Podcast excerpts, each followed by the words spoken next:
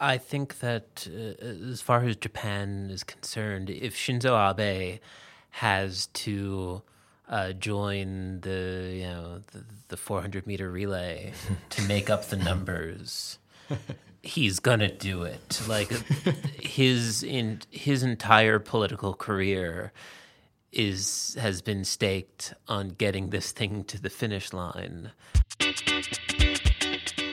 Hello and welcome to Deep Dive. From the Japan Times, I'm Oscar Boyd. The Tokyo 2020 Olympic Games are set to start on July 24th, in just four and a half months' time.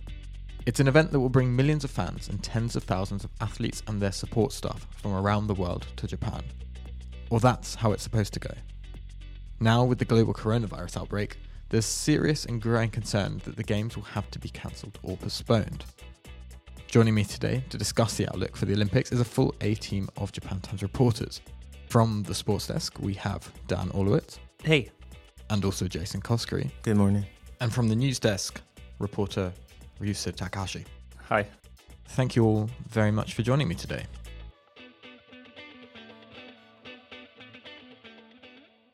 There's obviously been a huge amount going on with coronavirus in Japan, but one of the things I'd like to start by talking about is sporting events and their current cancellations be because across Japan we have seen a number of major sporting events cancelled. So, Dan, perhaps you could tell us, as the most recent guest on the podcast, we recorded one all about the J League, and then about four days later, what happened? That's right. we recorded the episode about the opening of the season, and then they managed to hold that opening round, and then a couple days later, uh, the J League was the first uh, Japanese sports league to announce that it was going on break, uh, basically suspending games because of uh, COVID 19. Uh, NPB followed pretty soon after. And the NPB is the Nippon Professional Baseball League, so that's Jason's territory. We saw what the playoffs, the preseason games being played without an audience. What's been going on there? Well, yeah. After after the J League decided to postpone theirs, NPB just said that they were going to start the season on time as normal, and what they were going to do initially was just play all the preseason games, the open season games, without any fans in the stands, which was the first time it's ever happened for an official preseason game. They did it in 2011 after the earthquake and tsunami for practice games. And then on Monday, they've decided to push the season the start date of the season, which was supposed to start on the 20th, back, and they're just hoping now to start sometime in April. And Reese, one of the events that you've been covering recently was the Tokyo Marathon, um, and obviously there was pretty big news there. Right. Well, the same thing happened with the Tokyo Marathon uh, leading up to the marathon itself on March 1st. Uh, the foundation in charge of running the marathon announced that general participation would be banned. Last year, upwards of 38,000 people took part in the marathon, but this year it was reduced to just elite runners, including wheelchair runners as well. So only about, I think, just over 130 athletes competed. And this is an important event like, regarding the Olympics as well, right? Because the Tokyo Marathon doubles up as a qualifying event for the Tokyo Olympics. Right. You say you've also been looking at the torch relay event because that's meant to start this month. Has that been affected by the coronavirus? Right. The the Olympic torch relay, which starts on March 20, is technically the first official event that marks the beginning of the 2020 Games. The Olympic torch is slated to land in Fukushima Prefecture on March 20th, but the lighting ceremony of the Olympic flame in Greece is actually going to be held without spectators, and only 100 special guests from the IOC and the Tokyo 2020 Organizing Committee will be invited to that. After that, the torch is going to land at Fukushima Prefecture on March 20th and travel through all Japanese prefectures on its way to Tokyo, leading up to the opening ceremony in July. And so far, that's going ahead as planned, or have there been any kind of changes around it?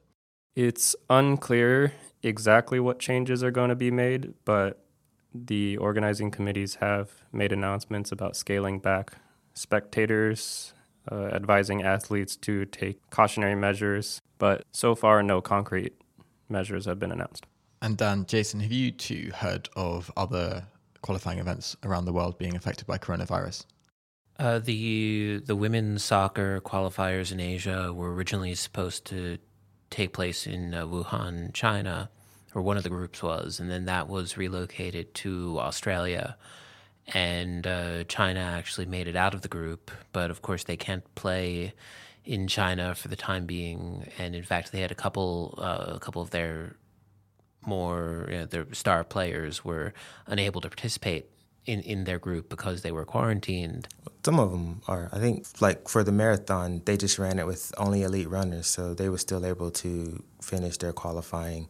Judo qualified a lot of people at international events. They took the rankings and how they did outside of Japan, so most of that team is already taken care of too. Wrestling, they sort of they did a lot of um, they did an event recently with just with no fans, and so they were able to add people to their team. So a lot, but yeah, in Korea, Italy, and some other places, that's where it's really kind of hitting.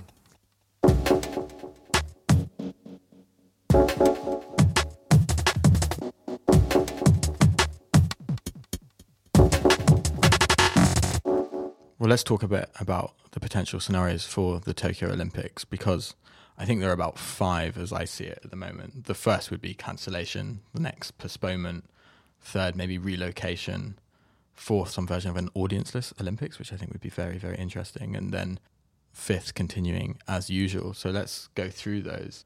The big question, I think, is will it be cancelled and, and what's kind of been said around that so far? People keep dancing around it so far. I'm sure the, the IOC doesn't want to cancel it. Japan definitely doesn't want to cancel it. The athletes probably don't want to cancel it. So people keep hinting at it that it's a possibility, but no one wants to really you know take that responsibility on of saying that it's going to be canceled.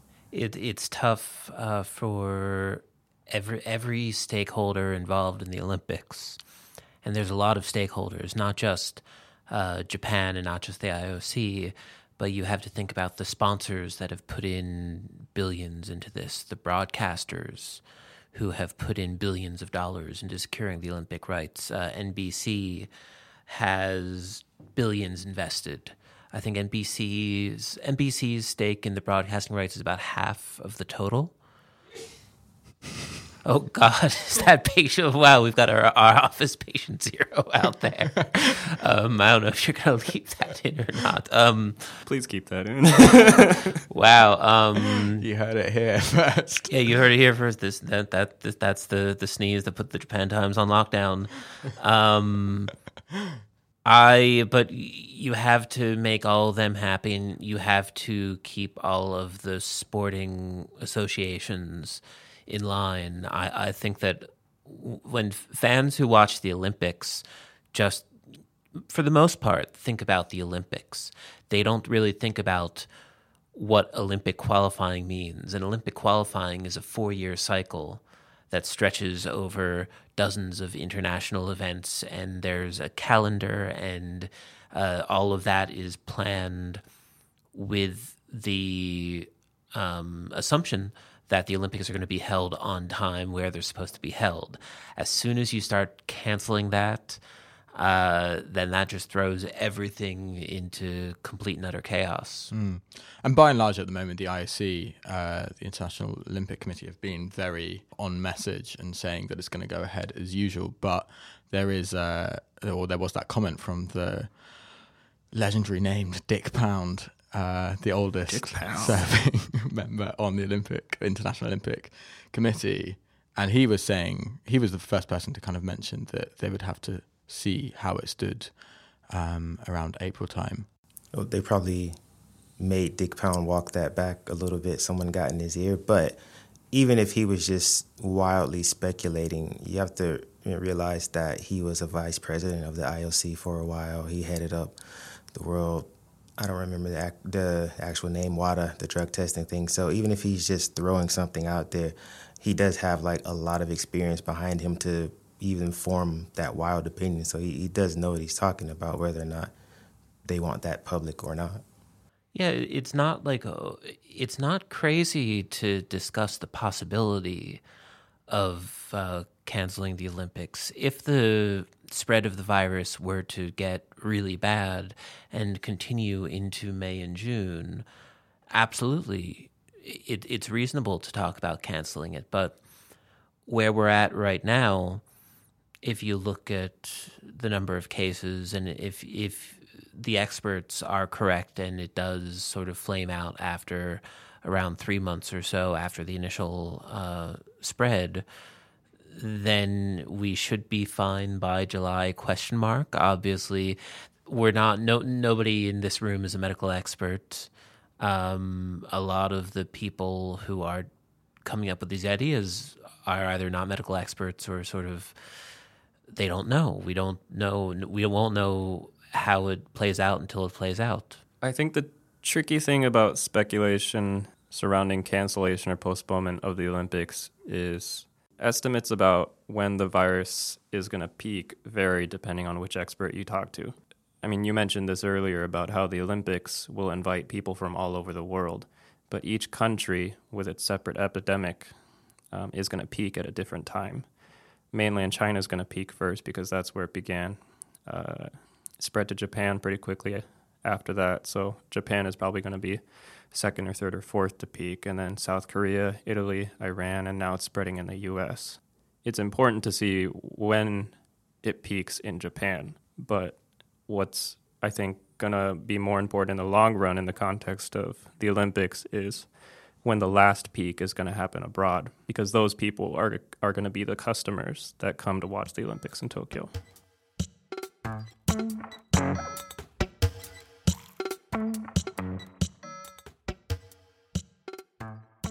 Let's use that to move to the second scenario, which is postponement. The Olympics is set to start on July 24th and last to August 9th, and then the Paralympics is meant to follow that August 25th to September the 6th. And there has been some talk around postponing it. Let, okay, let's we can do sort of a round robin thing of, of all the issues that would come if they decide to postpone the Olympics. Uh, number one, what do you do with the Paralympics? You'd have to if you postpone the Olympics, the Paralympics, it's hard to see that it would be able to go on because if you postpone the Olympics by a couple of months, then you're just postponing the Paralympics by a couple of months, and now you're into like late fall or maybe even early winter. And then if you're talking about a communicable disease, Paralympians may have immune systems that are more.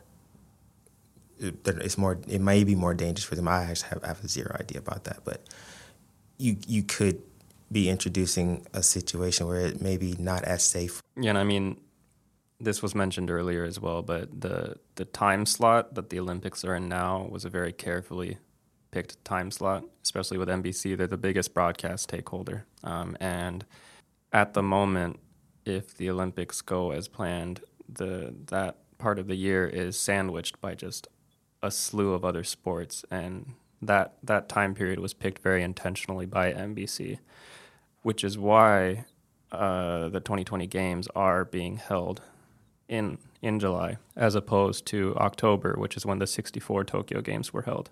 And which comes back to the the other discussion that kind of predated coronavirus, which is why the Tokyo Olympics were being held at the height of summer when it's going to be 38 degrees outside, and why they've had to move the marathon up to Sapporo so that the athletes have some chance of actually completing it without sweating to death. Well, there was already there was already a fight between the JLC and NBC execs and the IOC about the time for swimming because NBC wanted it in the morning so that it'd be prime time in the states and of course Japan where swimming is pretty really popular wanted it in prime time for the Japanese audience and they sided with NBC and it's, it's probably for the you know, the money yeah, I didn't realize NBC had this kind of influence over yeah. the Olympics to the point where it becomes an issue when there's, you know, potentially a global health crisis that they can prevent it being postponed because it doesn't line up with their schedule. It's the, it's the money. Their current Olympic package, this is the last games of that, and that was four point something billion.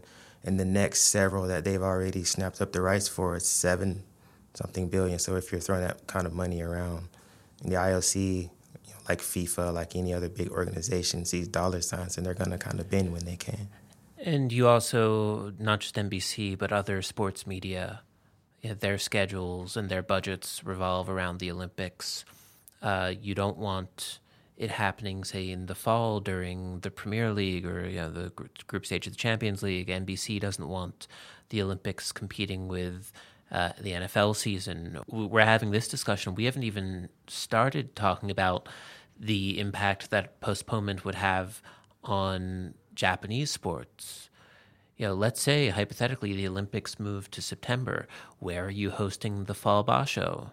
Where what are you doing with all those J League games where the league has already been delayed a month? What are you doing with uh, you know the climax? I think they're getting rid of the climax series. They're considering it. But what do you do with the rest of the mm. NPB season? There are clubs and teams out there that are already in a bit of a perilous financial situation because they're expecting gate revenue and income that they aren't getting because all these seasons are on hold. So moving the Olympics would affect uh, those teams significantly. It also affect the schedule, you know, like Dan was saying, of domestic events. But then, let's say the Olympic basketball, the NBA players aren't going to play because they're going to be getting ready to start their season in October. And I don't know, maybe it's Premier League, maybe, although that's under 23 anyway, but even some of the young stars, they might not be playing because they're going to be playing with their teams. So, you know, there's a lot of things to consider. And also the athletes themselves. It's, you know, an, an Olympic athlete a lot of times has devoted their life to these games. And you're talking about taking three and a half years of specialized training, eating, diet, this big regimen so that you peak in July to July to August, not September to October. It's better than canceling it, but still, you're talking about this huge effect on athletes who, not so much for basketball players and soccer players, who the Olympics is not the biggest thing for them, or golf or tennis, but swimmers and wrestlers, and this is their their moment. Mm. I think the other question for me that lies over postponement is that obviously we don't understand this disease that well, and there is talk of a double spike. You know, you have one spike in the kind of winter springtime, and then a second one um, in the autumn to winter time. And if you're postponing it to October or um, later, if it's the Paralympics as well, then you do have the problem that you know the the virus might come back and come back with a vengeance. So I don't think postponing it necessarily guarantees that it's going to be any safer than it is now. This is something I forgot to mention earlier when we were talking about the peak. Most estimates put the peak in April or May. But the reality about a peak is that it's just the peak, and just because the disease has peaked doesn't mean it disappears right away. It means that's when it starts to go down. So even if it peaks in May, it's still got a few months behind it before it really ramps down before the opening ceremony. And I think the main concern experts have now is that the opening ceremony uh, the influx of millions upon millions of travelers to Japan coming to the country through lots of different transportation methods. And the, the question now is whether that influx in travelers is going to reignite the epidemic. We'll be back after this. Hey, it's Oscar. If you want to get the latest episodes of Deep Dive straight to your device, subscribe to us on whichever podcasting platform you're using, or better yet, join our brand new mailing list to get updates straight to your inbox whenever a new episode is released. Visit jtimes.jp slash deep dive sub to get started, and that link will be in the show notes. Cheers.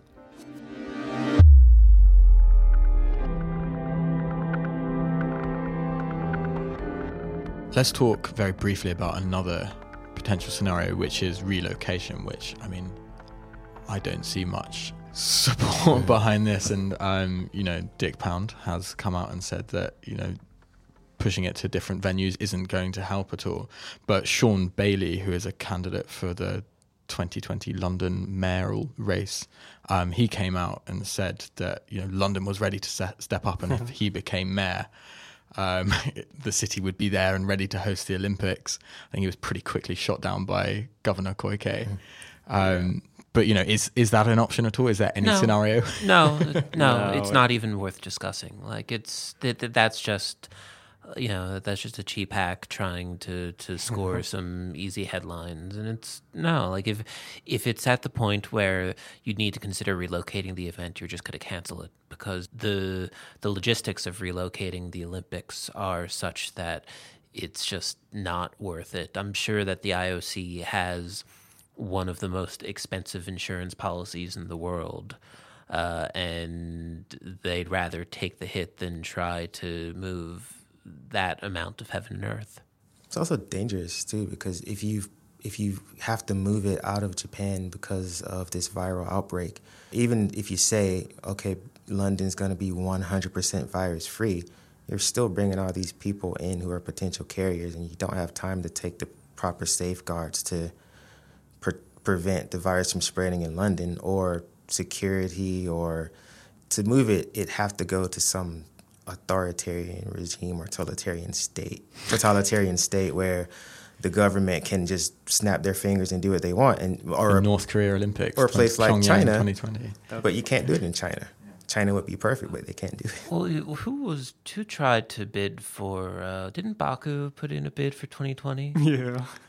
You know, like uh, Azerbaijan or Kazakhstan, you know, or Turkmen- Turk- Turkmenistan, where all the days of the week are named after uh, their, The their former leader. ruler. Like it, it's the, these. I don't know if they have the facilities to host the Olympics, but I'm sure they've they've Is it the tried. control. Obviously, for the 2003 the Women's World Cup, was it? They they moved it from China to the U.S. But you can't really move things to the U.S. right now when they, when they're talking about holding games behind closed doors and barring media from you know the locker rooms and barring fans and and there there is no good option. Well, let's use that to pivot to what is potentially one of the most interesting scenarios, which I think is the idea of an audienceless Olympics. Is there much weight behind this at all? You know, we've seen it with the sumo. It's going ahead this month, and uh, there's these amazing pictures coming out of them competing with no one watching them. I mean, it could happen because if you if you assume that because of the money they put into it, that NBC is the biggest stakeholder, NBC doesn't lose that much from an Olympics without an audience because they're still going to broadcast the games. People are still going to watch the games. Maybe more people will watch them a out of the curiosity of seeing it without an audience, and b because they're, They're not traveling to. Japan. Exactly. If you if you still hold it in July, and so yeah, it, I don't really see the the advertisers would probably still be fairly, maybe not totally happy, but appeased. I mean that this is sort of peak capitalism here, but for example, the uh, J- Japan's 2022 World Cup bid featured the idea of virtual stadiums, uh, with where they'd set up sort of fan zones across the world where you, know, you could go to a stadium and then like a 3D hologram of the game would be projected onto the field and you could watch. Go the other way around. I'm just saying, I'm sure that Panasonic or someone has Virtual audience. virtual crowds. You know, you can do that for TV. It wouldn't. I mean, I, I, I'm not advocating for that, but like, someone's got to be thinking it. I don't know. I feel like the biggest loser in that scenario would be Japan, because the country would be losing uh, all of the tourism revenue and the prestige and the the positive reputation that comes with so many fans coming and enjoying their time in Japan and going back and telling their friends, like what we saw with the Rugby World Cup last year. Mm. Well, the Rugby World Cup, I, I imagine, is now just looking like a complete golden period in Japan's recent sporting history. I mean, they did have the typhoon, but other than that, it kind of went off at a very nice time of the year without any major hitches whatsoever. And even despite the typhoon, uh, everyone had a good time. I talked to lots of fans who were there for the, the Scotland Japan game uh, the the day after the typhoon, and they were all you know the, the, their hotels and their tour groups were worked with them well, and they all. I didn't talk to any visiting fan who had like a truly bad experience at the Rugby World Cup. And that probably mostly would have been true for the Olympics. If you don't have that, that's a huge hit for Japan, for the economy, um, and something that would potentially uh, have an impact on Japan's future big event sporting bids. Uh, the host of the Women's World Cup in 2023 is set to be announced in June. Right now, Japan is one of four finalists.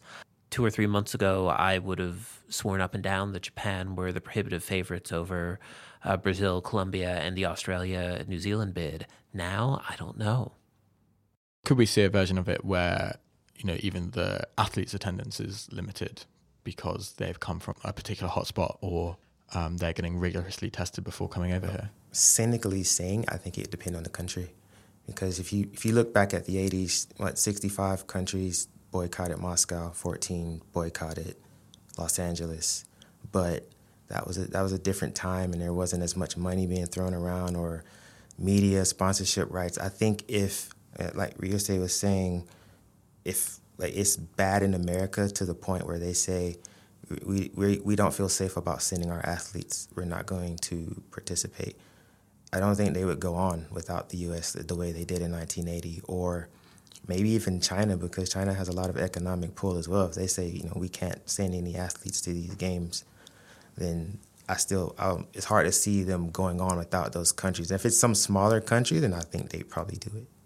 I guess my take is that these prevention measures we've been talking about, about scaling back spectator attendance and testing incoming athletes from abroad, those seem inevitable to me. Those seem like the first sort of surface level steps that the IOC might take leading up to it. Mm. Even with the torch relay, uh, talk of testing people, uh, not just spectators, but the people running in the, the relay itself, and scaling back spectator attendance is being used in these preliminary events leading up to the opening ceremony.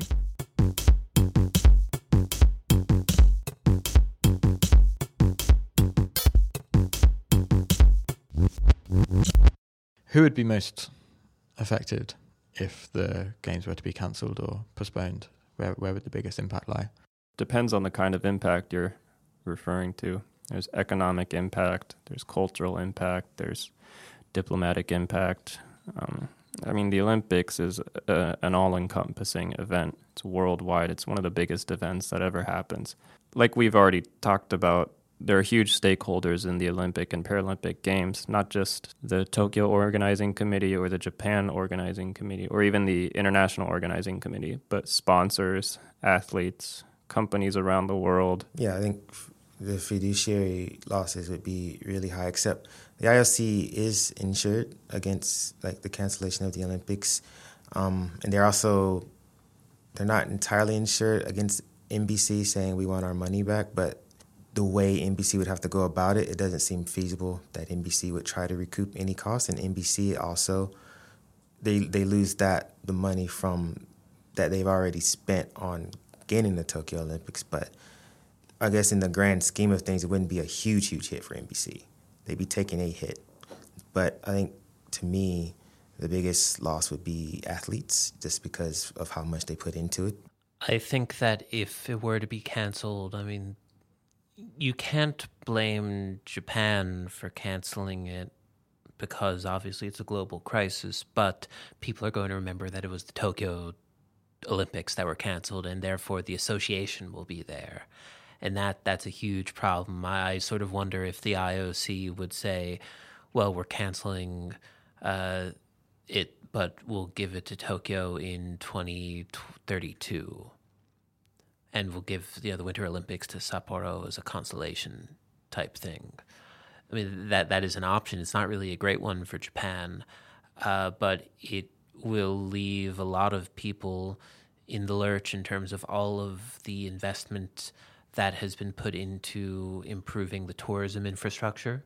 This was supposed to be the watershed event uh, that was going to prove that all of the infrastructure improvements have been worth it ultimately, who makes the call on this kind of thing?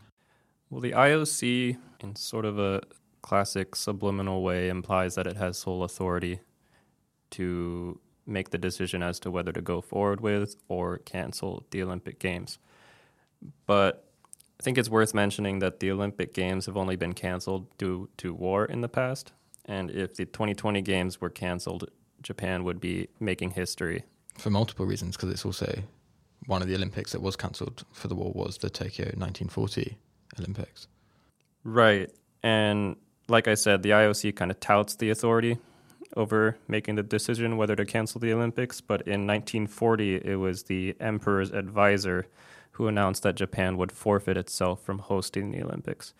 And so, even though the IOC might have decision making authority over canceling the Olympics, based on precedent, countries can forfeit I, I think that uh, as far as Japan is concerned, if if Shinzo Abe has to uh, join the you know the, the 400 meter relay to make up the numbers, he's gonna do it. Like his in his entire political career is has been staked on getting this thing to the finish line and you know from from when he popped up in the Mario costume in Rio to now he cannot afford it just imagine the loss of confidence in the government if they were af- after having touted the Olympics for so long if they weren't able to get this done mm. it would be incredible yeah, and Tokyo's gubernatorial elections are just weeks before the opening ceremony, so Tokyo Governor Yuriko Koike cannot afford it either. But the IOC I believe I think I believe there's a clause like termination clause 66 or something or other. Always bringing out the clauses. They they do have sort of a broad range of reasons that they could cancel it, and um, like say health and safety is one of them. So it could, you know, if the if like the World Health Organization does end up saying that it's a pandemic, and then there's pressure on the IOC, the IOC is going to take care of itself before they take care of you know, Abe Shinzo. I think they have to give Tokyo 60 days notice if they were to do that. So it's sort of up in the air. It's an interesting battle to see, especially if it were to kind of leak out in public, because I don't think Japan would win the PR war there if the IOC is saying we want to cancel it or postpone it for safety reasons, and then Tokyo comes off as fighting that. Mm. Although I don't think Tokyo would fight a postponement, but I'm pretty sure they would fight a cancellation.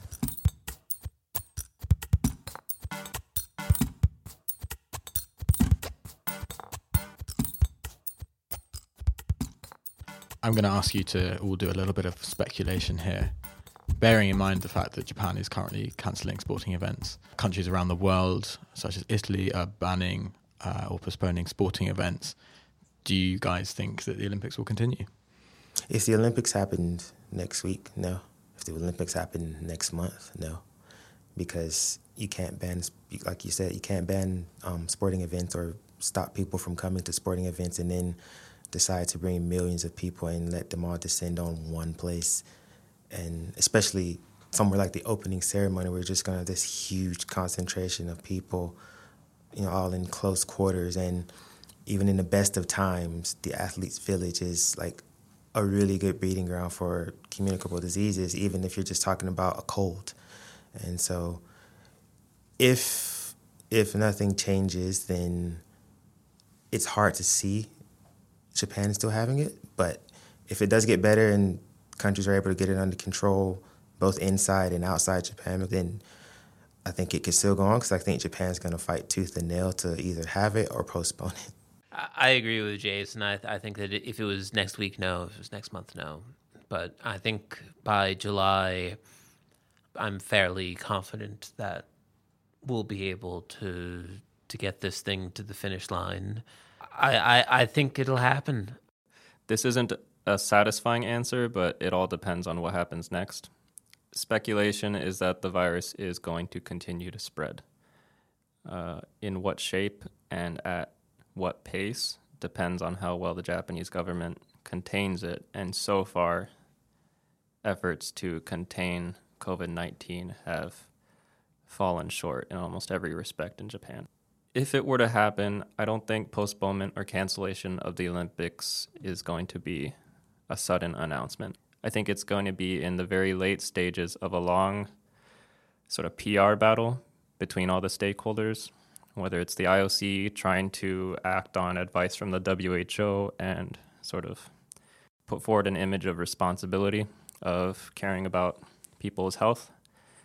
Japan trying to protect its legacy as a host city and also rescue its economy, which is already sort of limping along at the moment. So I think if anything big is going to happen, it's going to happen in stages, and there's going to be a domino effect where it starts with small countermeasures like reduced attendance, uh, testing athletes, cancellation of qualifying events. And that's going to escalate as the coronavirus potentially gets worse. And then at the very end of that rope, one party is going to give.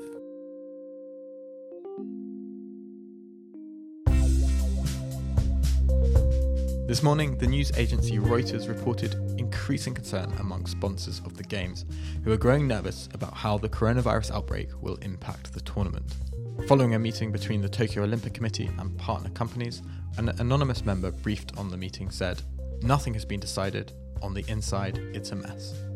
In a separate article by the Wall Street Journal, Tokyo Olympic Committee Executive Board member Haruyuki Takahashi said that if the Olympics can't be held in Tokyo this summer due to the coronavirus, a delay of one or two years would be the most realistic option.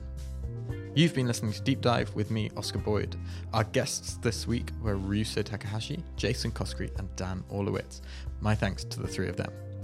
If you're wanting more news on the spread of coronavirus in Japan, visit the Japan Times COVID 19 updates page. A link will be in the episode notes. And if you like the show, do give us a review on whichever podcasting platform you're using. You can contact us directly at deepdive at japantimes.co.jp or follow us on Twitter at japandeepdive. Until next time, thank you so much for listening. Otsukaresama.